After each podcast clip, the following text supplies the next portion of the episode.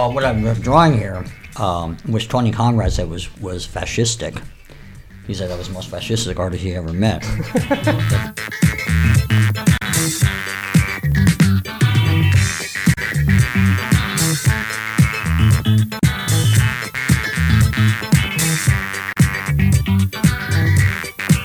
Which maybe we should just say right off the bat. Like, I feel like it always feels very vulnerable to be recorded. On I got my questions. oh, awesome. Not a video. No, no video. No video. Yeah, It yeah. has to be maybe- No, no, no, definitely That's not. my broad stuff. Props. We, uh, you, would- you would have had to come an hour earlier just for makeup. Yeah, we, we definitely. But I'm an old man, so it doesn't make a difference. Okay. Uh, do you want to proceed? Do you want to? Who, who's asking the question? We're talking. Well, I think you guys are gonna start it off, right? It's already a perfect beginning. Um, so yeah, this is uh, another episode of Induction Burners. We have Peter Fend and Leia Perez, um, and uh, they have prepared some questions. And uh, yeah, I mean, do you do you do you want to start or? Um, so, first of all, Peter, are you an artist? Uh, no, I'm not an artist. I'm an architect, um, and I argue that there are four types of art. Um, there is uh, drawing, there's painting, there's sculpture, and there's architecture. And this has to do with the manner of reception of the work. So I can look at a Paul Sharits, and that's painting. Mhm. I can look at video art by, say, Keith Sonnier or any number of people nowadays, and that's painting. Uh, I can look at uh, Jenny Holzer, and that's essentially drawing. Um, in that the graphics, of course, I read as letters, but it is a drawing image, and it functions as a drawing as read as something to be read, not as uh, as a graphic. Okay. Um, and uh, everything I concern myself with, which I've realized retrospectively, is defined by Alberti as the four responsibilities of architecture, assuring for a city or an area that's settled that have good quality water, uh, good quality air, um, circulatory space, and defense. And I do all those things all the time. Now, most architects don't do that at all, but that's because architecture has been separated from art and is taught as essentially a rehash of itself. But the problem of the environment, therefore, of air, water, uh, circulatory space, and defense, these problems are uh, defined by Alberti as the main domain of architecture, and that's what I do. One of the things we've talked about is how land artists were actually creating technologies to be used, or things that you've described as technologies to be used. Um, do you want to talk about some of those works? Well, uh, maybe let's speak more broadly. Uh, my, I see the artist as pretty much what we saw in cave art, as somebody who indicates a way to deal with material. Um, uh, how do you hu- hunt a buffalo? Uh, well, you throw a spear, and you make a painting of throwing the spear at the animal, and you also make a painting of the animal to understand what the target will be. And this will uh, encourage, in fact, uh, orient the men who are putting their lives at risk to go get that animal and they'll figure out how to throw the spear and how to actually target the animal and think about the animal. So this function of art, uh, very simply for survival, uh, is I think, uh, and also with fertility goddesses, that is a way of, oh, yeah, that's what you want. Yeah, you want that so you can have kids so you can survive and get through the winter. And all. It's So- aspirational. it's a way of orienting yourself uh, and, and the tribe so we will survive. Bear in mind, we've done this for two million years, and only, only very, very recently has there been a very real change in technology. Um, and we now have a survival issue too. Uh, but I would say that if artists are doing things like spiral jetty or lightning field or double negative, uh, these uh, could be indicating uh, new technologies, uh, new ways of dealing with land uh, that are necessary to our survival. It's not just an idle action. So when Don Rubell would say to me, well, "What do you do?" and I'm standing in front of a, of a Frank Ta- Mark Tansey painting uh, showing uh, spiral jetty being viewed upon by uh, Indians in headdress and obviously living uh, off the land as hunters, I'm saying that's what I'm trying to make happen. I'm just trying to make that vision of Earth being um, treated uh, symbiotically and in terms of its larger energy fields and its animal populations, as opposed to just as a agricultural commodity. And uh, I think that earth art or video art or other forms of uh, artistic activity uh, should be looked at as incipient technology. Um, so in the late 70s, uh, you were working, well, before his death, you were working with Gordon Matta Clark and Dennis Oppenheim to kind of bring out some of the more uh, practically applicable uh, parts of their work, right? Well, I tried. Uh, I I saw. I didn't know what to do in my life. I was um,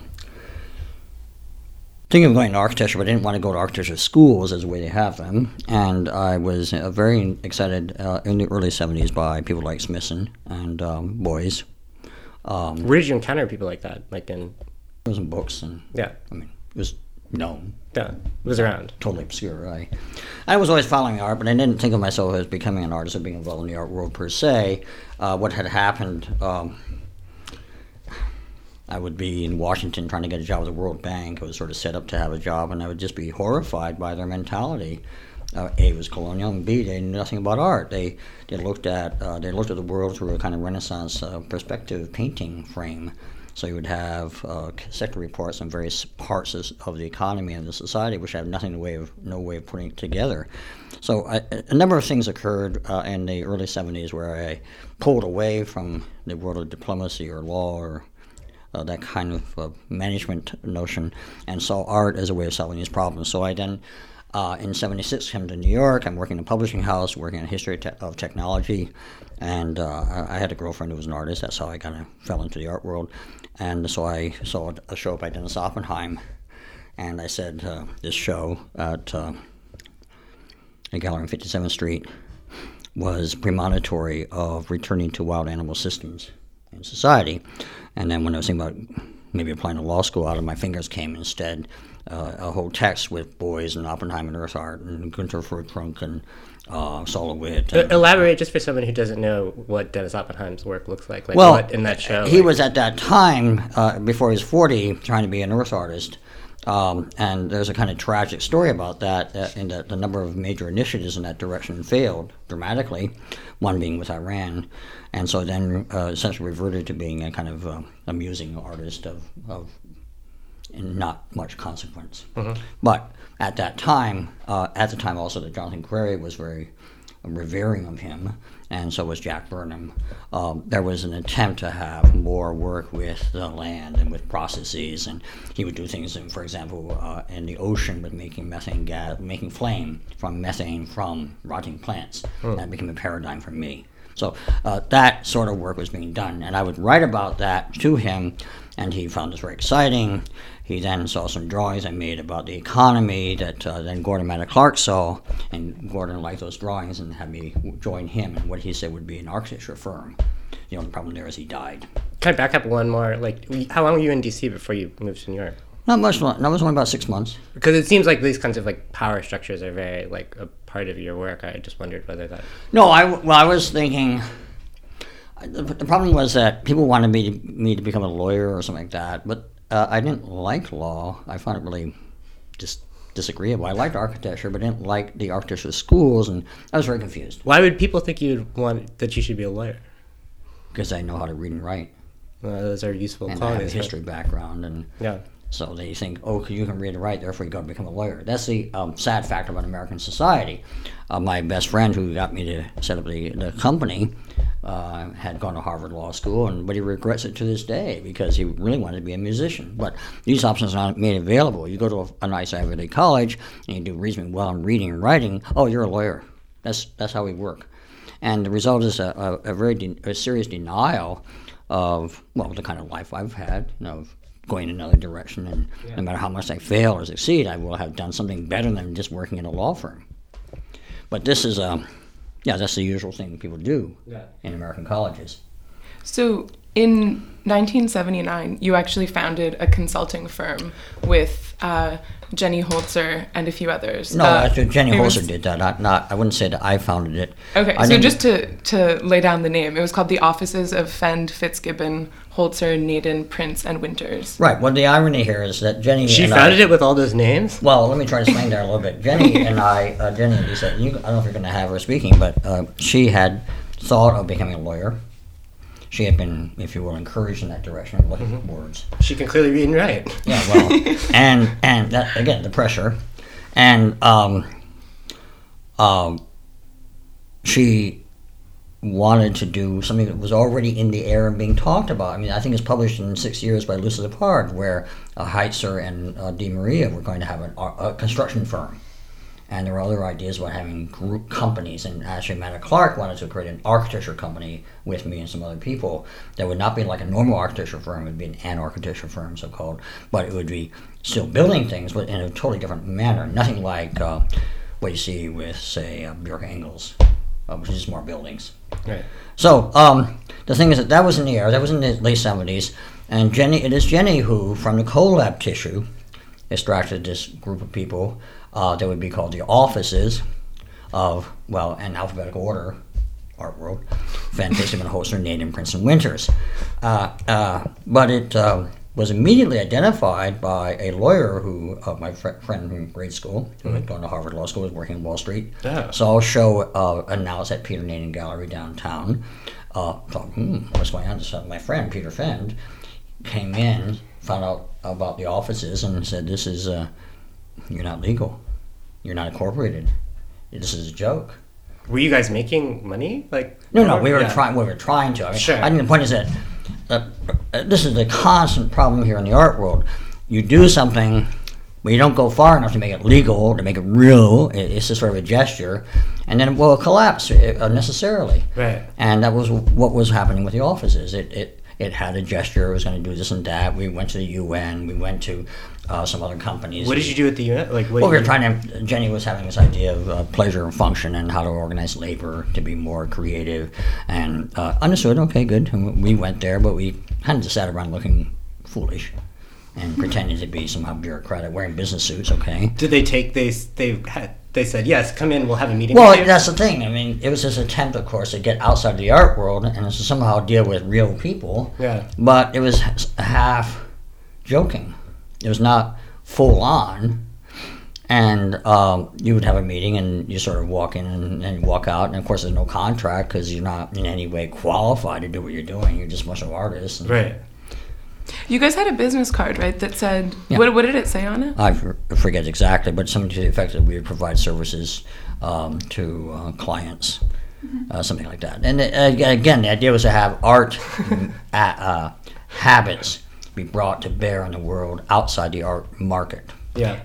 You described it to me as in the same way that a lawyer might consult on matters of the law. You, as artists, were going to consult on aesthetic questions, but Yeah. to entities outside the art world. Well, more than more, not just aesthetic, I think material cultural questions. Uh, That's to say, um, if you are looking at Spiral Jetty, then how can you have a farm? You have to really think differently about the land. If you're going to look at uh, De Maria's um, Wait, original- wait, draw, draw the logic there, like a, a bit. So Well, it's a very different paradigm about land use. It's not a rectangle. Right. It's not like you're just having a crop field. You're saying like why why return to a kind of rectangular sort of way, Yeah, you're way of looking at a bio, biodynamic system. I mean, the whole thing that uh, with entropy and the thing about the, re, the recurring uh, algae and so on. Yeah. All, you're looking at some kind of system in in periodicity that is uh, uh, not harvested like a farm field. I, I, I'll just say quickly, editorially, that this is why Agnes Denes's wheat field is such a letdown because we're not going back to farming. We're actually going forward to larger systems. Right. But um, the thing is that we all knew that, and we were all w- aware of that, and Lucy Lippard was kind of noticing it. But whenever we actually did something with hardcore technology, as I did with the successors of the offices, uh, you would have the critics becoming alarmed, or you'd have people like Martha Rosler being alarmed. Oh, how dare you go into technology? How dare you do something real? Don't invest in this because now you're going really beyond art into some other realm. And that was has been, I think, a very, very serious um, problem that there's a, huge amount of resistance, even from within the art world, to artists taking on real issues and trying to have real solutions. Were you and Martha Rosler friends? Like for Well, not initially, not at all. yeah. I mean, she was extremely hostile to what we did. After we had the company and so on, I would show what we did in the Persian Gulf, and she would tell the students that he's a technocrat, don't pay attention to him. He's Really? evil, more or less evil, yeah. She's apologized since then, but the point is that uh, attitude remains, which is that we're going to go into more or less protest mode and talk about how bad they are, but we're certainly not going to try to become them. Right. Or deal with the structures that, that Yeah. exist within. Right. Interesting. So even though the offices as a consulting firm was pretty short-lived, I think it was in existence for about six months or so. Uh, this entity called Ocean Earth Development Corporation emerged out of that. Well, what happened uh, is very sim- simple. Um, uh, the offices pretty much collapsed uh, as soon as it did its one uh, big show in LA with David and Miko, um, in that there was a great deal of fighting going on. And there was also um, a lingering problem, uh, which I guess you could say, assign to me, where I said, well, if all the communication is going through Jenny, then we're really, it's not a company. You know, uh, the fact is that she has the logistical control. It's a monarchy. Well, I don't want to say that. I'll just say we had to obviously incorporate and have a post office box and have a telephone and have a, I guess, secretary. But you have to create a company structure. Otherwise, it's just her. Right. And uh, that was only because nobody had any money, and she had enough money to, to say have a hotel room. And then Peter Nadin was her boyfriend at the time, so they were there together. And so then you had this very strange condition of Robin Winters with Colleen Fitzgibbon, who were then fighting each other uh, uh, physically and basically broke up the relation. It was quite a bitter situation. And then you had a, a situation of Peter and Jenny getting into some kind of tension because he would have his name on the floor here, but then she would not, and then who's the author and Right. uh, art world rivalry, jealousy, Sure. and, and and so it just began to collapse of its own um, weight of competing egos and no structure, no independent structure. And so when Richard Prince would say that I had, first of all, I was bad because it was attacking Jenny. He seems like a weird one to be involved well, in. because in he, the- she liked him, and actually he made the only real contribution that anybody made. He he helped change the name of, of uh, uh, 112 Greene Street. It became White Columns at his Oh. initiative. So I mean, it was he, the marketeer, with that idea. through you, fine. through you guys. Well, Yeah, one, through our service, yeah. 112 Greene was one of your clients, and it Yeah. was the kind of rebranding of 112 Greene, and you guys came up with the name. White Well, he came up with it. I mean, t- Richard Prince had that name in mind. So we, as a group, you might say, did that consulting, but it was he who had the name. Sure. And well, I, I guess the thing is that was. It's like Paul wrote yesterday Was that who? in the Beatles or Oh. whatever. right, right. I, I think the point is that we did one service, but again, within the art world. And I think Robin Winters did a service also within the art world, but nobody was able to get outside of that. Right. Uh, Colleen and I, the reason why Robin and Colleen had fighting, you can ask Colleen, but was that uh, Colleen uh, and I were going off a lot to a lot of places like engineering companies and so on, and they were liking what I was doing because I was doing this kind of stuff, with uh, new technologies Yeah. and new buildings and new structures, and, and that was all what I thought we could sell. The problem is that nobody else had that idea in mind. I think that's actually part of the reason why Peter Nadin didn't really want to get involved in Ocean Earth later on, is it because um, it's just Peter Fend's thing. Now, um, let's just say that we did not have a cohesive aesthetic or material program. We had very different practices. Even when we tried to work together, for example, when Robin Winters wanted to attach his sculpture to my iron lung, and it was kind of funny, I said, "Yeah, why not?" And Richard Prince and I, go, yeah, sure, why not? Were you guys all? Jenny, Jenny got very upset about that, so you know we had this. Okay, Were you all showing as artists like at the time? Like Well, that's the thing. We all had. Well, we. It's hard to say exactly. Richard and Robin both had dealers. Mhm. Robin had Mary Boone, and Richard had um, uh, Robert Miller, I think. Uh, so they had people, Yeah.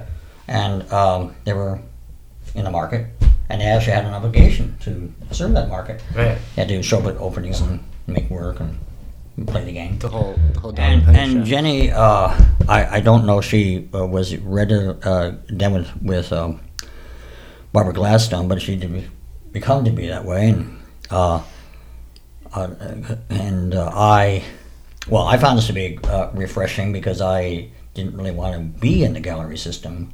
I found the gallery system. Well, I already seen what happened with the gallery system vis-a-vis um, Dennis Oppenheim, and Mhm. also for that matter vis-a-vis Gordon Matta Clark. And I said, this is not going to get anything done Yeah. they don't want to get anything done. And um, I was I had a very I saw some pretty disastrous encounters of galleries vis-a-vis the real urges of artists. So I was anti-gallery. What was your experience watching Dennis Oppenheim and, uh, I mean, you can separate this, but Dennis Oppenheim and Gordon Matta Clark. Like, what what did you see actually happen? Um, the story is more or less tragic. I guess I'll put it that way. Uh, I'm sure I'm not going to be honored for saying it that way, but uh, well, obviously Gordon died. But the thing is that um, they were very plainly blunted uh, by, in Dennis's case, by the rev- revolution in, in Iran, and then also by John Gibson, the alleged dealer. Um, and in Gordon's case, well, A, becoming ill, but I think also with that, uh, not being encouraged by Holly Solomon to really put together a structure. And so, uh, what could have been done before he died, uh, somebody never got around to it because there was too much preoccupation with him being an art star. And um, I can say that because I know what he wanted to do, and I, I, what he showed me he wanted to do, and then the actual sources, like uh, Richard Ricolais, the uh, architectural engineer, and he had uh, a series of plans, but these were always pushed aside because well, let's just have, have a card game with uh, Holly Solomon, and Les is amused the next uh, client who will buy some cute thing. And we have the ongoing, as you know, phenomenon of people like David Zwirner and, of course, uh, Gordon's widow um, arranging for the sale of various uh, relics and artifacts. But there's not what he intended to do at all. So it's just that there is this delaying of a, a real intention, as stated, also by Walter De Maria and, and, and Michael Heizer when they were wor- working together, which is being uh, deflected by the uh, or the dealers or um, well, in the case of Dennis, uh, the collapse of the U.S. relation with Iran, but and always being pushed aside or postponed, and finally doesn't happen. Because you're saying in some ways the initial intent like was political. And it was, Well, I wouldn't say political; it, it was to build things. yeah. The initial intent was to make things be built. Well, by your conception, right, of architecture, doesn't that bring it kind of into the realm of political? Well, not necessarily. I would say. I mean, uh, let's be broad. Um, if you build an earthwork for a country that actually helps to restore the prior Gulf uh, that was a, a healthy ecosystem, um, that is pretty much like selling them a 707 airplane. I mean, you're just providing technology that helps them function better. There's no political content. Hmm. Uh, it has a political client. Right. Yeah, it's land, but it's not a political subject or thesis. Um, there's some analysis about how economies work, and but it's not that we have an ideology that we're working with. No, that makes sense. How do you define the political? Well, political um, comes from the word polis, meaning city, and the architect does serve the city, Mhm. and the city will have clean air or clean water. And you will get into political questions, especially nowadays, because, for example, most of our fuel is fossil fuel, and that does damage the air. So, if you're going to try to clean the air, you're going to be tangling with the fossil fuel industry, and in turn with the com- countries that provide that. So, yeah, you uh, are going to get involved in political issues because they're big issues. Right. But you're not doing so with an ideology. You're just doing it actually with technology that's derived from art. That is to say, if Dennis did a, a project in '68 uh, sponsored by the Museum of Modern Art Mhm. uh, in the ocean, indicating that yes, you can make flame from seaweed, uh, and this is a good idea, that coincides with a very similar attempt by Caltech scientists or French scientists who are doing the same kind of thing. And so I say this as iconographic value, and we can go ahead with that. Now, it's only political because we have a very large structure set in place by World War One and Two called the global oil industry that will make sure that doesn't happen. Right. But otherwise, it's just technical. It seems like a lot of artists in the 70s, yourself included, were thinking about how art can um, have practical application, and we're trying in different ways to go outside of that frame and came up against certain limitations. So, Well, I appreciate your question in this sense. Uh, uh, that was a very tangled uh, aspiration. That is to say, yes, they were talking about uh, practical applications, and yes, there was so-called revolutionary talk, and certainly people like Lucille Barber championed that in book after book. But there was always this backpedaling and always this, well, of course, I'm just going to make a gesture. Uh, it's just going to be kind of a, a, a, something to contemplate, and always a refusal to do anything truly practical, because if you did something truly practical, you were somehow not cool. Uh, that was a serious problem I had uh, with Dennis, uh, for example. He would always uh, see this possibility and then say it's really great and it's genius, and but then, well, you, can't really do something real. You, well, oh, shucks, I'm just an artist, and he would play this kind of play down his possible importance and just point out because he understood you cannot deal with art collectors or museums uh, by uh, having the bravado to, to suggest that something might work and might actually change the world. Now you have to pretend it's all just a gesture and this is comment and Well, also they like wouldn't be the natural clients for that kind of research, right? Like, well, yeah, but I mean the point is they're stuck. yeah, Now, when the Iranian military, uh, okay, the story about Dennis, just to backtrack for a second, actually, well, I'll give you two stories to answer your point. Um, Maya Hoffman, big time art collector, wanted Dennis to do earthworks on her property in southern France. Mhm. Vast property. And it, they would have to function. So that was a practical question. She was also a member of the uh, Ligue Internationale des Oiseaux. She was into bird migration and bird habits, and what is that? That what that is- means a bird society. Ah. She was into saving birds and ecosystems. So she looked for a practical possibility. And she was extremely disappointed when, in the presence of Willoughby Sharp and Dennis Oppenheim, and um, uh, uh, the dealer John Gibson, uh, with Dennis Oppenheim, and I saw it. I saw the, the whole meeting. It just went down. Well, we're we're not going to do anything like that. That's just too much work. Oh no, we'll just have the models and the lawn, the Kunsthalle in Basel, basta. And right? let's not get messy around. The models are actually more valuable than the thing itself. well, they are in the art world mind, maybe, Yeah. but certainly not. The whole aspiration was to make this really happen. And I saw Dennis really being extremely angry because he wanted to be alongside Smithson and Heizer and De Maria's doing something real. He never did anything real on the ground, Yeah, and he wanted to, and he had great models for that. That was one episode Mhm. where the art world didn't want to bother. We don't care. And the other episode was, yeah, he was going to have, uh, they would send all the models to, to Tehran, the Tehran Museum of Contemporary Art, sponsored by Farah, the Empress Farah, uh, together with the Iranian military, because the Shah had power, was going to build works in and around Persepolis to actually be functional next to the UN Environmental Park. And it was going to be real functioning earthworks that might actually help restore things. Now, um, So you're saying that the earthworks, they're not just functioning as artworks, but that they would have a practical application with land remediation. But that was some yeah. ecological. They, they would somehow function. function. because you can't have a thing sit there for uh, eons and not function. It has to, and they're, they're not going to have the military do all this work for nothing. So it seems like with Ocean Earth, you were kind of taking that line of thinking further. Well, yeah, that's what. Now, see, that's what Matta Clark. Just see, getting back to the people. Uh, there are actually three people who are in my immediate circle of uh, association. There was Paul Sharits, Matta Clark, and Dennis. Now, of course, Matta Clark died, but Matta Clark had very clear functional aspirations, and the main reason they have not come to pass uh, is not only that he died, and then there's been this whole archiving and selling of the uh, relics, so to speak, which isn't what he wanted. right. But also, we can't really go into that too much detail because I'm sure other people do, do like that.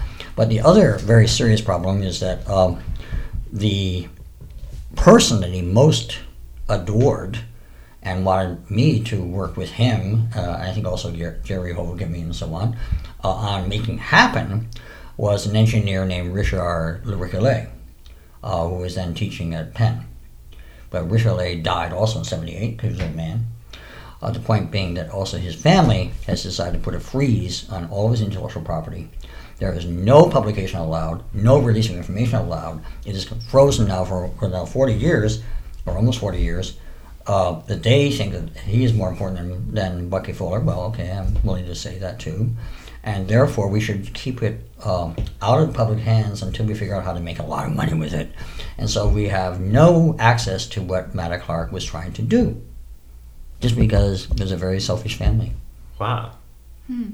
And now I've learned at Penn, they just told me that you can't do anything here. We'll do this thing, but actually you can't have. They're not allowed because they decided to put a lid on that contribution to structural thinking. Seems like they may have missed the year at which like that that research is probably most valuable. How do you mean? I, I don't know. I mean, do you think it's just going to accrue in value further and? in time? It seems like probably. Uh, Well, the real danger is we could all drop dead before that happens because I think we have a serious planetary problem. yeah, yeah, exactly. Like people. said, now we have 60 harvests left. I mean, if you don't start to apply these ideas or any of these ideas, we might just drop dead and perish. Right, right. I mean, it'd be like if I if I said I had a, one of Leonardo's ideas that had never been released. Like, how much would you buy that for? Right. Well, I think we have. Uh, this is exactly why I've been saying that the whole Donald Trump phenomenon. This is a series reversion, Mhm. going back to petroleum, going back to nuclear. Oh yeah, I mean, the, the, forget about all these renewable things. Well, and they're, they're not made here. Right. Well, I, I think the point is that the, the, this this this uh, loss of, of leadership and this re- refusal to even deal with the serious problems in front of us, um, I think results from uh, the avant-garde. I mean, by that, Matta Clark, Oppenheimer, Sheares, whatever, uh, and Michael Heizer. Sorry, but you didn't do what you said you were going to do. Um, I think he's working Have- on it. I don't know. I think it's too late now. But anyway, uh, I think that they all have chickened out, and they all have decided to. Oh, well, it's just art, and hey, we'll just have a show with Gagosian and whatever. And they've not gone ahead. And actually, Chris Burden made a whole rant about this. I don't know Right. if you saw the show, but he had a rant about this in French. I don't know why he used French, but he to to say that we didn't do anything. Nothing happened. I mean, and there's a there's an MIT architecture grad I'm told by Amy Plum, Dennis's widow, uh, who is uh, investigating how is it that all this energy from the late 70s, all these ideas of Matta Clark, Heizer, Oppenheim, whatever, even Claes Oldenburg, uh, Carolee Schneemann, uh, Mary Beth Edelson, how did all this not come to pass at all Yeah. in any way, shape, or form? Uh, Well, Sherrod's got very sick. And then, more than that. I mean, But you're saying even that like that like the like they feel like a. he got shot. that as well, yes. Well you're saying like they feel like it's like a dead end not or like it's a, a path in our history that like doesn't even have the energy now that it did in the set like it seemed like that was a very fertile space like Right, and I think that the, I don't know if, it, if you saw the Alanna Heiss 40 show, but that was a clear indication of, I would say, failure of the entire endeavor.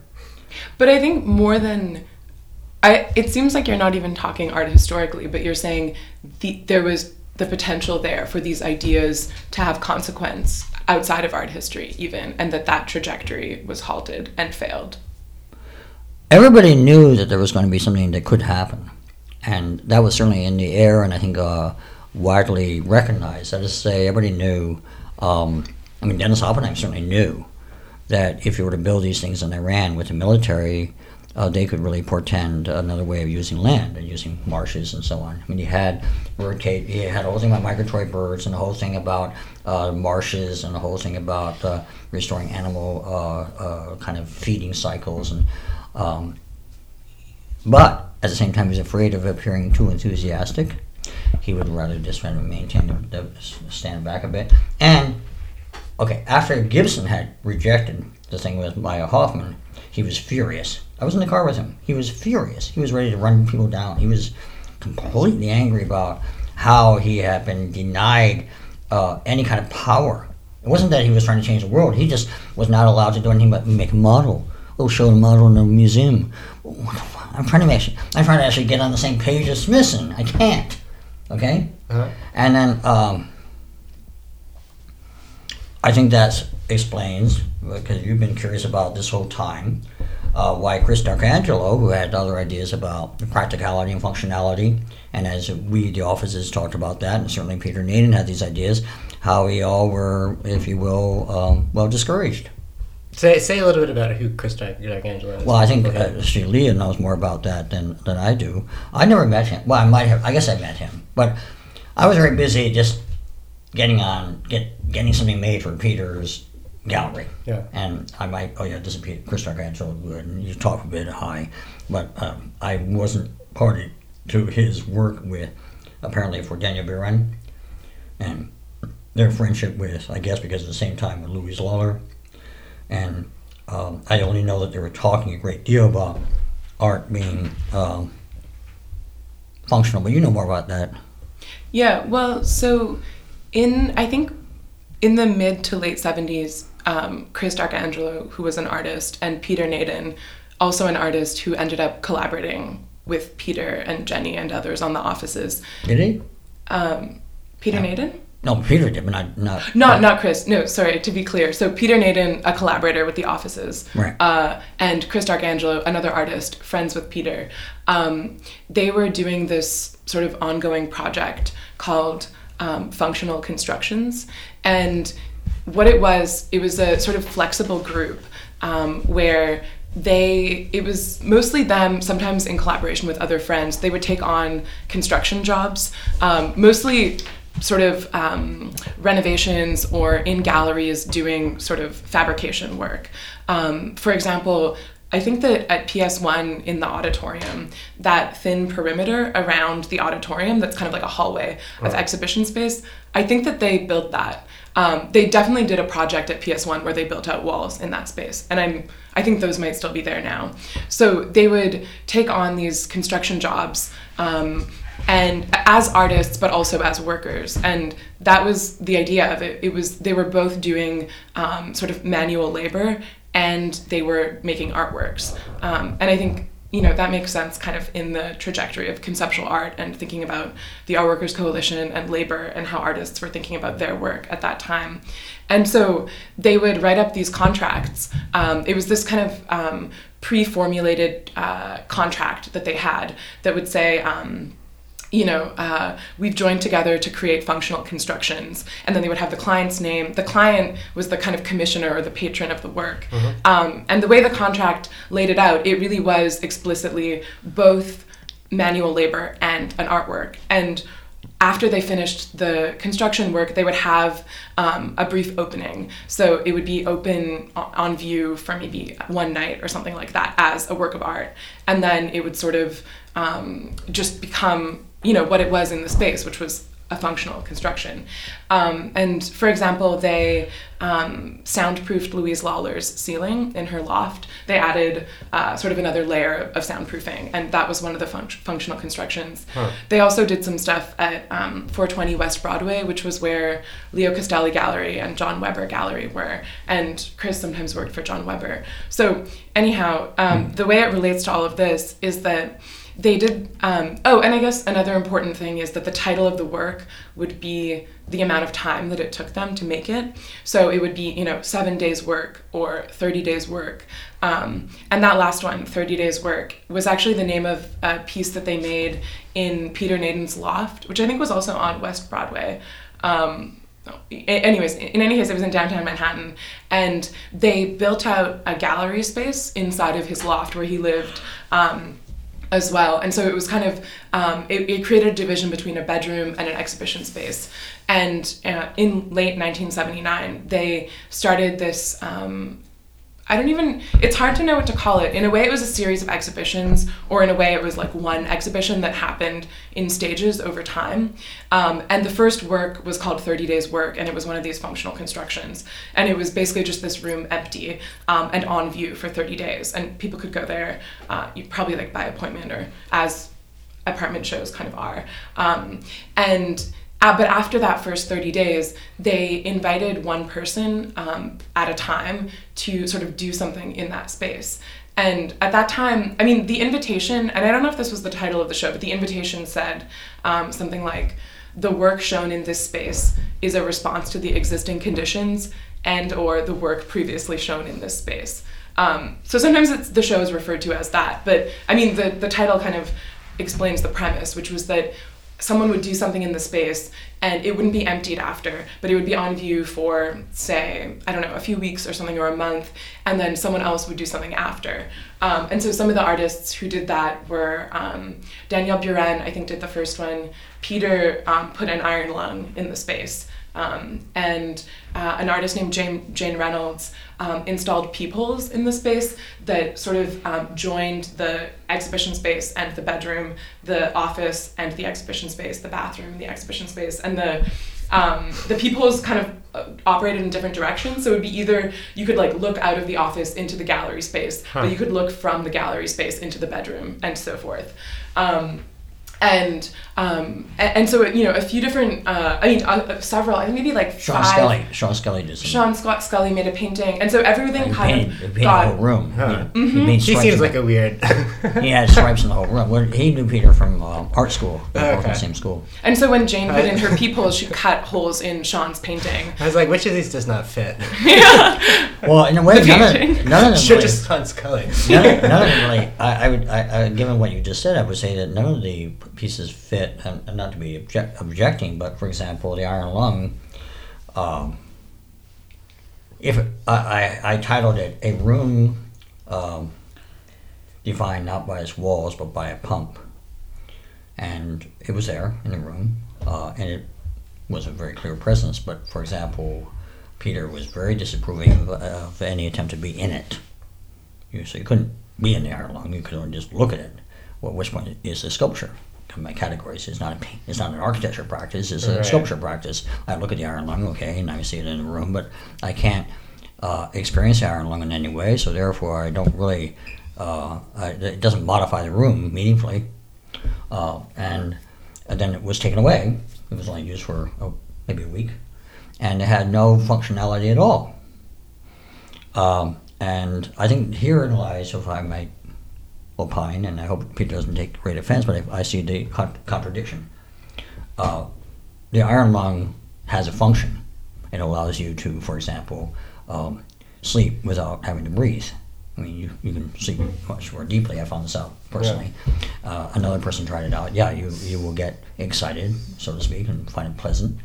Uh, I'm not trying to say it's a great function. It might be a bad function, but it, it does do something, and you can experience it. Now, if you don't experience it, it cannot be a functional construction. Uh, so there was a contradiction between, on one hand, having art. I mean, Sean Scully's uh, lines in the room, they were on the entire room, were just a giant bee inside a Sean Scully painting. I mean, okay, but is it functional? I don't think so. I mean, it's fun. Uh, you know, Daniel Buren's, uh, he did little stripes, uh, as he always did, uh, but uh, as a, Sure. as a, as a um, around the perimeter. as a kind of free structure at the, at the top, at, at, at nearly, uh, and that's fine.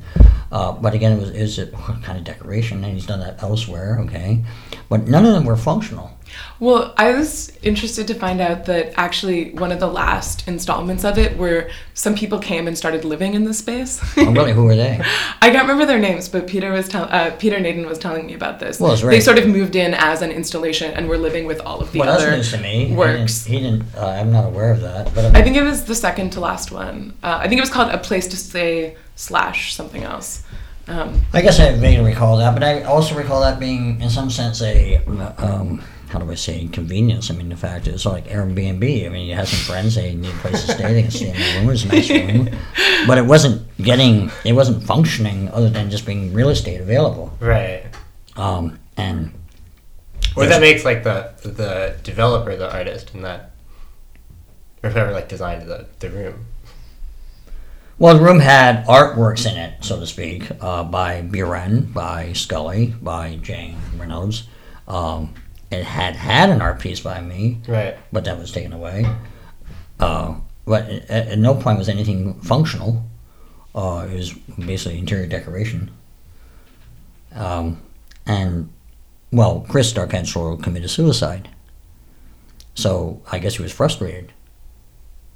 I mean, I would say that if a person, whether it's uh, Mike Kelley or Chris D'Arcangelo or Paul Sharits, is committing suicide, which is what Paul did, um, they are somehow frustrated or feel unfulfilled or, well, they obviously don't aren't happy with what's going on. It's our side note. You think Paul Sharits committed suicide? That's been generally said. I don't, by the way, want to make that. I, I'm not sure we want to put that as on record because people want to be kind Oh, okay. quiet We can about it, cut this out. Yeah, I think the point is that Paul, um, he Was got un- fired. was He got unfulfilled. fired. He lost his job. He had no money. He had no way of staying alive. Really, he had no, he was out of retirement age. couldn't get any uh, social security, and he was in a very desperate situation. And because my work, uh, all my pa- address books and everything had been uh, seized by the uh, French authorities, I lost track of him. I, if I had known his predicament, I would have said, "Hey, we got work in Europe," but I didn't. And we were working a book about all that work, and then Peter Weibel, who was Paul's friend, informed me Paul had died.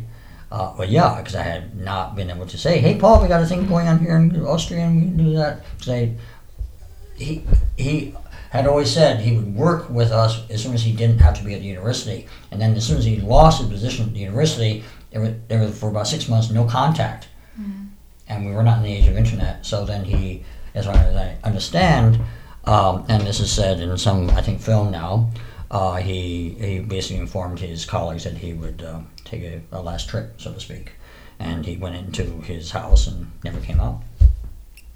Do you want us to cut that out? I don't know. We'll talk about that. I think the Okay. point is that um, what made me very upset, and I cried for uh, solid for three days, is that my mishap with the French authorities, where they they want to get information, they get your address book, they give you back your passport, you don't get your address book back. I lost contact. I didn't pursue the contact, and I had the opportunity. I didn't pursue it. This stupid fluke meant the communication broke down. So what could have been done? He put a lot of money into us. It could, and he was waiting for a reward. He would stay in my loft and all that kind of stuff. Didn't happen, and then he got discouraged, and the art world is a very da- dangerous place because I've certainly been on the edge of dying. Basically, you know, he's been on the edge of how do I live, Yeah. and um, you see this again and again, and that's exactly why, because of that danger, people like Oppenheim would go, well, gee, I guess we won't really make that commitment. We'll just withdraw and just kind of make the collectors happy and do the public art piece, and we're not going to rock the boat anymore. And so, yeah, Paul um, um, became, um, as was stated in this film, and I can say it for the record, um, uh, said he would make a trip of some sort, and and then essentially didn't come out of the house for a while. Okay. Yeah. And I think we don't, and I think also with Chris, if you see no functional construction really happening, the split between the art world's demand for art and the uh, possibilities of architecture not being somehow resolved, then I don't know exactly what happened with his life, and um, but you might just say, "Fuck it," you know, I, I don't care, I, I give up. And I, I, I think, I mean, everybody has their life and their death, but to choose to die um, means that you feel that there is a failure of some sort. And there was a failure. And I think just it, actually in our conversation we see that. That it, it, it has been extremely difficult to go from art mode to architectural mode or from from um, aesthetic mode to practical mode. And it was actually also the case with the offices. I mean, that bridge is a very difficult bridge because of the all the prohibitions on practicality. Do you think that Ocean Earth uh, traversed that gap? Sure, yeah, we really did traverse a gap, but uh, that's very hard to impose on anybody. And I must say, uh, uh, we traversed it, but we've also been sh- uh, shut down and had plenty, plenty of pushback. Do you maybe want to explain a little bit uh, how Ocean Earth formed and, and what you Well, it, it formed really out of the with it. offices. They're a very simple point. Um, Richard Cole, a lawyer, a friend of mine from grade school, uh, was working in Wall Street, um, not very happily, but okay, he's a lawyer. He went to Harvard Law School. He knows what he's doing, I guess. I, he saw that I was showing with Peter Nadin. He saw the name, okay. He found out about the offices. He went to a meeting and said, and he met all the people. He said, You're, and he more or less fell in love with Colleen Fitzgibbon, but that's another story. And he, out of that kind of desire, hey, I'd really like to be in the art world, not be a lawyer here, he um, said he would uh, set up a legal form of us. And Jenny jumped on it, and I jumped on it. Uh, but Jenny, in her meetings with him, I mean, uh, and you can ask her, but essentially, uh, she wanted to have a nonprofit entity. Uh, but he said, uh, and he wanted. I said I want to have a for-profit entity because I want to do business. Uh, if you're going to make things, you're going to make things, not do this kind of sponsorship. Hmm. Uh, and um, I guess because I'm kind of a more legalistic mind, you might say, and I just felt you had to have a, a for-profit company. Anyway, uh, uh, so I cast about and did the paperwork, and he helped me out on that, and we filed the papers, and uh, we had a choice of names, and the name we first chose was not allowed because somebody else had it, Ecological Development Corporation. And it was really just a follow-up is directly on Michael Heizer and Walter De Maria's idea of a construction company to build their stuff. And then we had it come out as Ocean Earth Construction and Development Corporation. which ended up being a profit or a nonprofit. It wasn't going to be a for-profit company, A for-profit subchapter as New York State Corporation, Yeah. uh, in the domain of uh, architectural components and uh, media services. Why? Because you cannot say you're an architecture firm because that's not legal. You have to be an architect to, to do that. right. And we are just artists. Great. And it was going to be somehow fulfilling ideas of Dennis Oppenheim and, Walt, and Gordon Matta Clark and all that, and also the stated objectives of Heizer and De Maria. Uh, and it was getting more concrete. Uh, and I had thought that Peter Nadin would want to do this, but he did not. Where was like Jenny at that period? Jenny, like, uh, here's a point. Yeah. Jenny wanted to go for nonprofit, right. and she went to the law firm and met with him and so on. And she was quite insistent on wearing sandals and being kind of cash artist, which Sure. I did not. That, that you don't go to a Wall, Street law firm dressed like that. You're not an artist anymore. Now, it'd be kind of normal. Well, you do if you want a nonprofit. I mean, so she already put herself quite recognizably. I'm the artist, and I'm hip and cool, and I'm gonna do a nonprofit thing. And well, they just turned her down after a while. They, we we can't have people working pro bono or whatever to help you play have this nonprofit because that would just persist in the normal art routine. And so what was left was Ocean Earth, and then Jenny said, uh, "I'd like to be involved in Ocean Earth, and uh, I'd like to be media director." And everybody else who was already involved in paying money, including Jonathan Crary, including Paul Sharits. Paul Sharits put up six hundred bucks. Wow. Uh, yeah, I mean, real investment. Yeah. Crary put up three hundred bucks. Okay, and um, And this was 1980, right? 80, 81, that kind of. These are 80s bucks. Well, I mean, a lot of money Yeah. for anybody. Okay? Yeah, yeah. And and um, and for Crary is also a question because this was maybe a breach of his role as critic. I mean, I'm I'm putting money into a company, but Can't be investing in for-profit companies. yeah, okay. And He anyway, that all happened. time. and, Yeah. and that was all laid out. And and then uh, Jenny um, said she wants to be media director, and Joan Waltemath, who had gone to RISD, and Eve Vadala said, "Forget it. We're not going to have her be media director because then where are we?" So that was a very emphatic rejection because they're also tied with that Taro Suzuki and Wolfgang Staehle and other people investing. Sorry, Jenny, uh, we can't do that. At which point, um, and I think I think she somehow bought three shares. I think is where we stand. Yeah. There's some stakeholding. So you guys went to DC together and met with NASA, right? no, well, that, that, that's the thing. As Ocean Earth was beginning to happen, uh, the point is that, okay, Colleen and I and Paul Sharits sat down in Magoo's and said, well, how do we proceed? Well, we need to get access to a site, and to do that, we really need to get information. And so let's work with Satellite Data and get information so we can get access to a site. Um, and we felt that this would be easier because, I mean, getting to real estate is one thing, getting to an image of real estate is quite uh, faster. Yeah. And with that, we decided to go into the satellite work. Uh, uh, then uh, Matthew Geller from Colab told me there was a slot open at the kitchen uh, to compete for, and I competed with the idea of a show called Art of the State, which be satellite imaging by us, the company. And Howard Halle, who was then the curator, uh, said, well, well, basically, we won the competition. And um, we worked very, very hard for from November till January uh, 1982, 80, 81, 82, uh, to set this up. And uh, immediately got into a very, very exciting field um, of satellite imaging because you saw a lot of stuff. Now, um, So it, just to clarify, at that time, NASA imagery was public information, so you guys could gain access to it. well, I think that at that time nobody uh, there was first of all a law that made everything available. It was called Blue Skies Blue Skies Law, the Blue Skies Open Skies Open Skies Law. Okay. and um, the whole idea that we're going to live in a new paradise of everybody getting to see everything. Sure.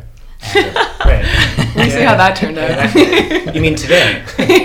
we're not. It's not the case at all today. Not, I can assure It you is that the case, nothing but it's like not a Warzone or. paradise. Sorry? I said it is the case, but it's not paradise. Well, we there was this hope. I mean, I, I just I'll say maybe just pushing forward for a couple of years. I did uh, was paid by U.S. Congress to make a report about what we did, and it was commissioned uh, uh, for the Office of Technology Assessment of the U.S. Congress. Really? Yeah. How much did they pay you for that? Well, nothing. It's a thousand bucks, but Yeah. the thing is, that That's it a lot for Congress. Well, it was the point being that I would tell our story. Yeah. We were unique, okay? And our story was that um, the law's not being observed, the law's being denied. And we've done this and that, but we have all the secret police chasing after us. Because you wanted access to the satellite im- imagery. Well, we buy the satellite data for uh, NBC or CBS or ABC, and uh, just, well, I'm sorry we're going too far forward maybe, Yeah. but essentially what would happen, and I never expected it, okay, is that every time we did a survey, what we saw and what was in the New York Times were the opposite. So, in other words, you're always being lied to. Elabor- wait, so say, so I'm looking at the New York Times. I'm seeing like uh, in the '80s, I'm seeing like a map of like, I don't know, like uh, Virginia or something, or No, or, my point is that if you have a hot news story like here's something happening in the Iran-Iraq war, what you were reading in the paper about Iraq doing this or Iran doing that would be completely belied by the satellite image. I see, yeah, yeah, So what we would see and what would be said in the paper are totally opposite. yeah, Yeah, I'm thinking in terms of SAT type questions. Yeah. Uh, what is the topic sentence of this paragraph? And the conclusion you draw from the New York Times report is the opposite of what we see with the satellite. What would happen with, uh, say, NBC or, or any TV company as a client, David Martin, CBS, is he would say, well, I have to talk to the Pentagon about this. And they said, well, put this in this graphic into that, into that satellite material prepared by Ocean Earth. And by the time you're done with the graphic alteration, the point is missed. huh? That's why, in the midst of that, I said, uh, "Dear UN, we have stuff that maybe you can use for peacekeeping because you certainly can't get it published." Wh- So, so part of Ocean Earth like was just to provide was actually like to license this imagery to like media companies like to use. No, not licensed. We we're just the point was we were making pictures, yeah, and pictures were truthful. yeah, But even today, if I talk about that, say with the Whitney Museum, uh, they say it's too sensitive. We can't. Not possible. We can't. really. That uh, that's getting. We'd rather have dreamlands than have truth. They're interesting. A snap. They're, they're nervous about. Um, You can't have the truth. Truth is too scary. Well, they did have Laura Poitras. Yes, talking, com- basically complaining about the inability to get truth, but not the truth. Truth, like what's really happening in the Persian Gulf, what really happened in Chernobyl, what really happens with Russian missile bases, submarine bases, Nicaragua, Honduras border. right, Can't see that right, right. because those. The argument made by every government has been that not only can we not let the people see this because it would then uh, allow, as they say, chaos to happen, or whatever that means, but also we cannot let the enemy know what we know. So we can't release the truth to the public because the enemy will see what we know. So therefore, we have to keep the public stupid.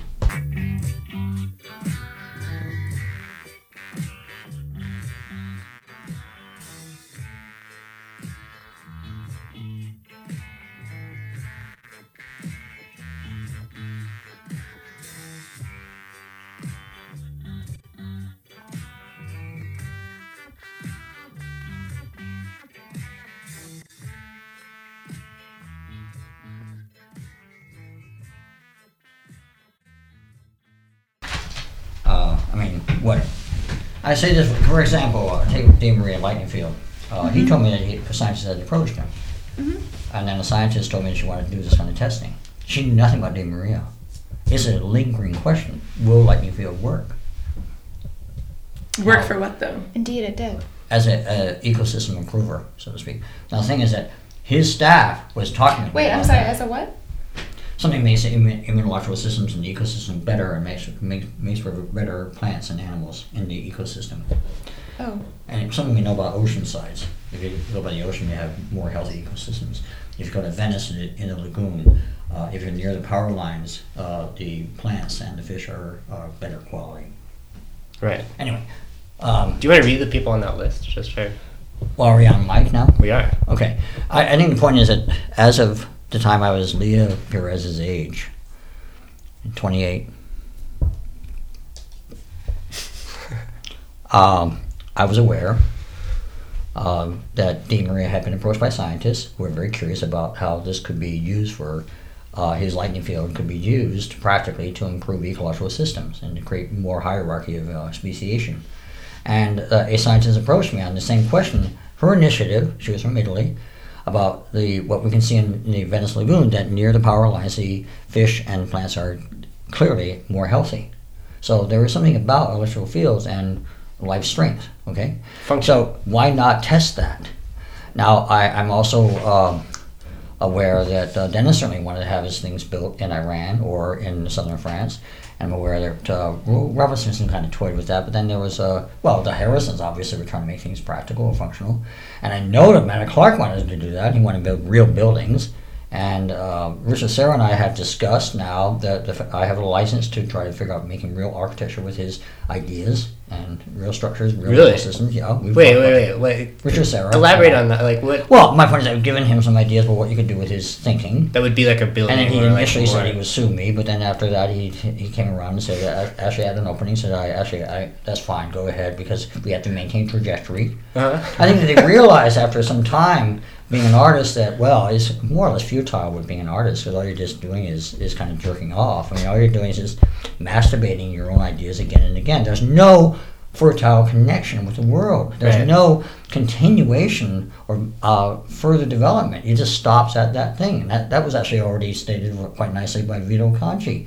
And Vito Acconci, if you see his public art piece in, in San Francisco, he is going downhill. He is not progressing. He could progress, but he can't. Not allowed. Which is ironic because he actually did move into making architectural plans. Well, he has, has done so, but it's still within the art frame and Right. it's still stuck. Yeah. And the thing is that um, the applicability of ideas. Now, Oldenburg had an idea, um, basically using stretch fabric as a structure um, uh, for buildings and for wind. Now, I've worked on this side for windscreens, um, and uh, I've worked on that with the E. Incidentally. And it gets into sensitive areas because it has to do with basic girdles and uh, underwear, you might say. But how do we build this structures around buildings that are like underwear? Right. Well, that's an Oldenburg fantasy. We could actually test it and work with it.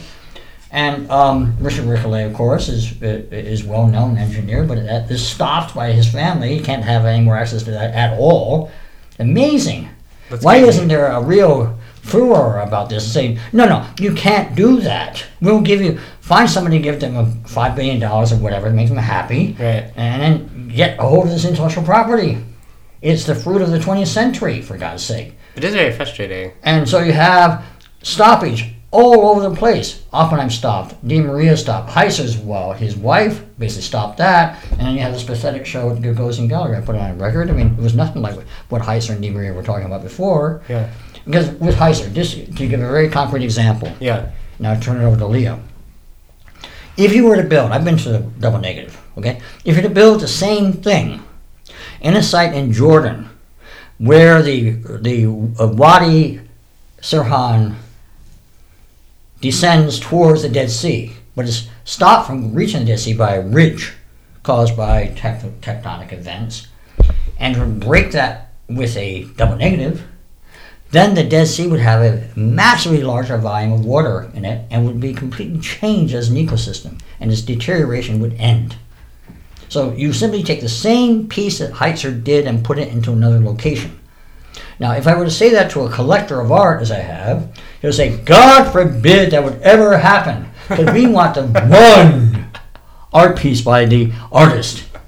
No possible devaluation due to reproducing that work. Right. God forbid anybody ever do whatever it is twice. And of course, I failed to make the rejoinder. God ever, God forbid anybody ever build a temple of Delphi twice. Come on, do it again and again and again, Yeah. as was aspired to by De Maria and Heizer, but they were crushed by Dia into inaction. Right. This is another like narrative that I feel like a lot of I mean uh, we can either get a record or not, but the like anti-Dia narr- elaborate on, on that history. Well, I don't really have knowledge about Dia. I only know they're certainly associated with the oil industry, and I think they're uh, associated with the idea of status quo, and they certainly like the idea of art. I don't think they're trying to be nefarious. I think they're just trying to have their own art, Right. and they don't want to have anything kind of practical, because they want to run away from the practical. Right. Now, Leah has heard all this rap, and we've also talked about Mary Beth Edelson. Her dreams never happened. They could have happened. I can say that structural engineering can depend very much on what Carolee Schneemann did with those rails and her idea of straddle structures and balancing structures.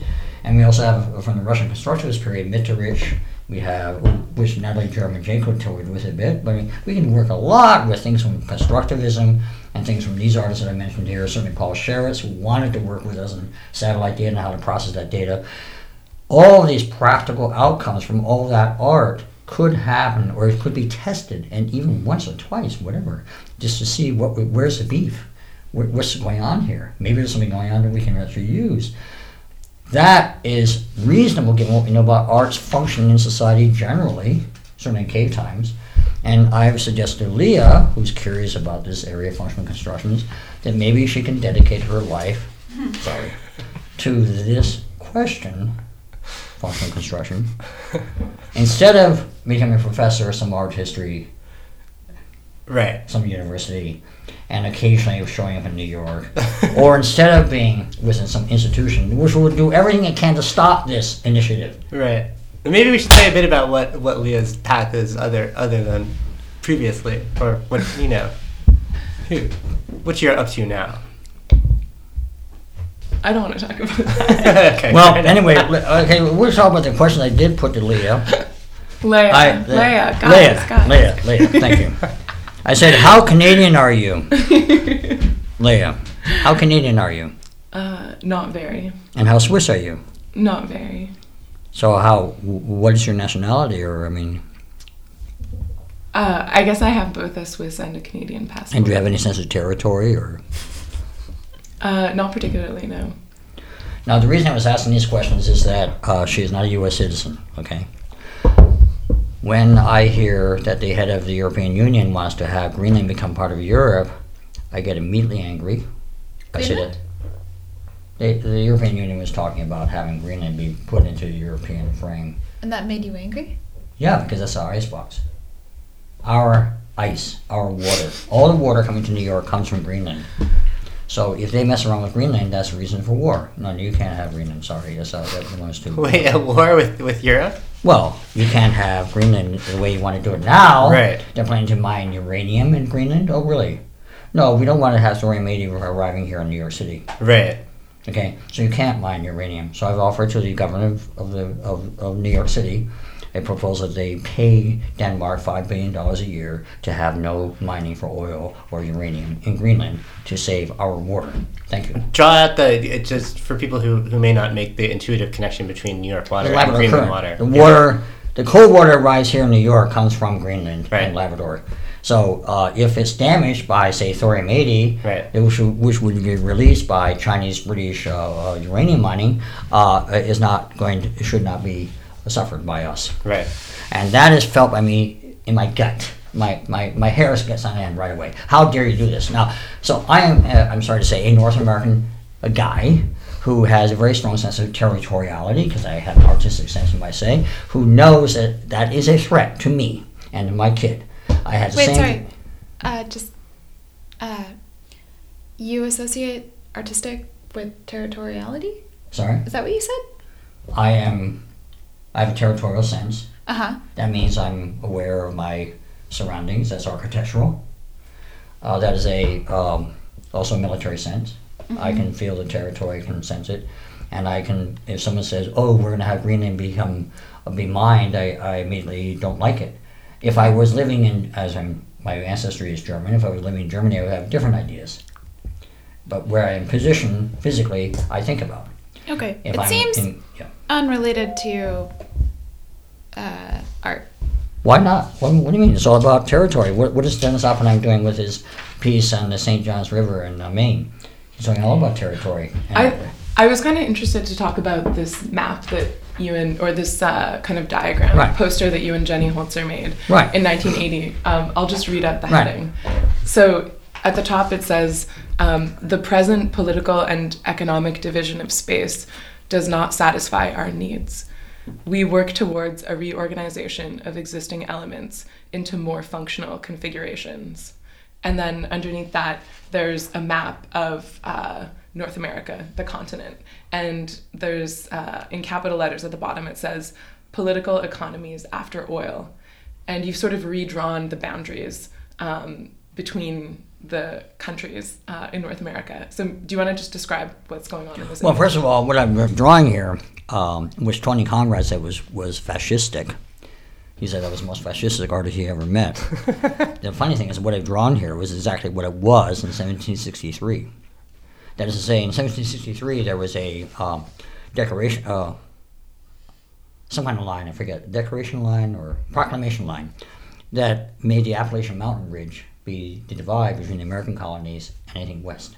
He said that you were fascistic because you were like like applying bound, new boundaries to these other nations, or Yeah, well, I think in his uh, age, he became more bitter and also was quite ready, because we were always Is he friendly. your age? No, he's a bit older. He's 75 when he died. Yeah. Um, the point is that in his slightly older age, and having been growing up in world, during World War II, he would just immediately ad- uh, assume that any change in borders is fascistic, Right. aggressive, like Germany. We can't do it. Well, actually, this is returning to the old borders. That's to say, you have the uh, Hudson's Bay, that was Hudson's Bay Company, that was a, for 200 years an entity unto itself. You have Labrador, which of, has been an entity to itself until 1948. You have Newfoundland, an entity to, unto itself, and you have within the Labrador Current. The Northeast Seaboard was an entity defined in 1763. You have Canada defined as the St. St. Lawrence River uh, watershed. And So, that's so just for people who aren't looking at this map right now, what are the lines on the map designating? map, maps are defining water boundaries.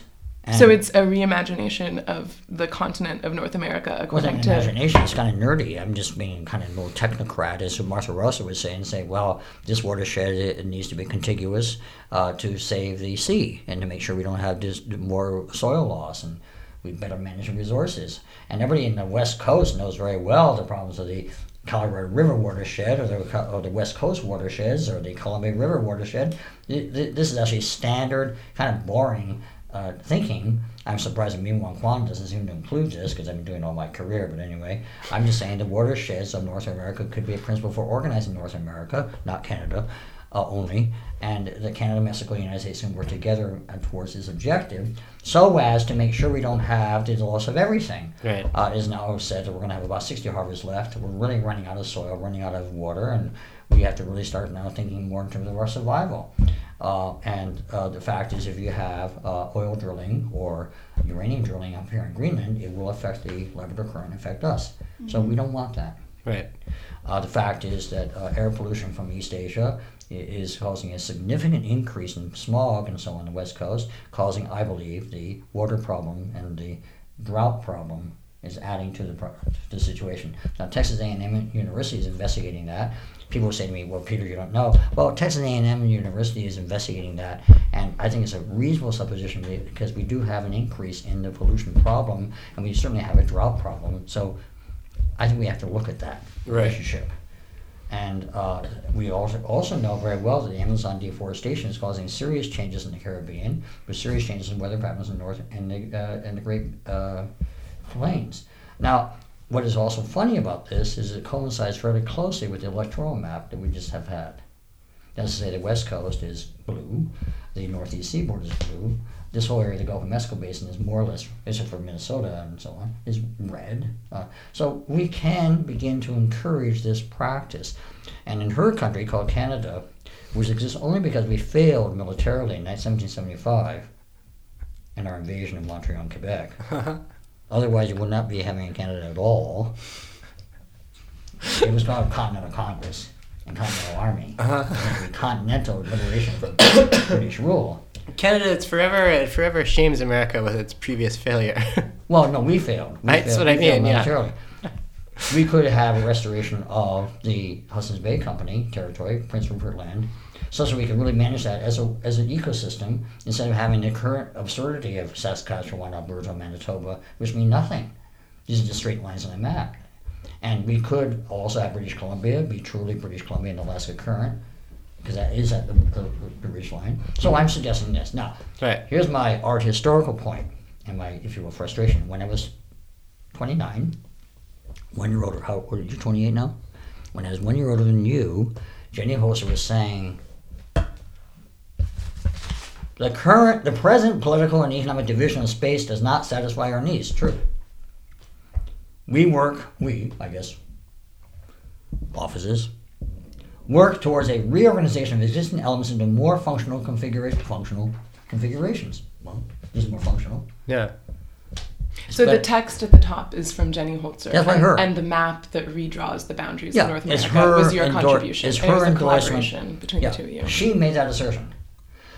The man who inspired this thinking, Ernest Callenbach, in a book called Ecotopia, saying this will secede. Uh, and we see now that kind of happening with the blue states on the West Coast saying we're going to break away from U.S. policy vis-a-vis uh, global warming. Right. That man died in 2012. So I made a pe- I made I re- uh, represented this thing and said, well, what? And I wrote an essay. Say, will this ever happen or never happen? I mean, I don't get it. You, Jenny Holzer, made this statement. I made that statement. Nothing happened. Not one bit happened. Now Leah might make it happen. She bet- betrayed Canada, of course, but I I find and then uh, so my art historical question is, Jenny, uh, and maybe Leah can do this. Do you or do you not stand by that statement? Now you can reject the statement, but please do it publicly. Or if you don't, say you stand by it. We can't have a condition in art history of an artist making a piece and then saying, it's only art. It didn't really matter. It doesn't mean anything. It was just a gesture. No, no. Either you say yes or don't say. If you want to reject it, you can you can say I don't know I was wrong. But you can't just let it drift. So what we're looking at is a reorganized um, mapping of the Americas. Yeah, North America, NAFTA. Well, of South America too, no? No, or no, down Central to, America. down to Colombia. Okay. Um, But I- leave that up.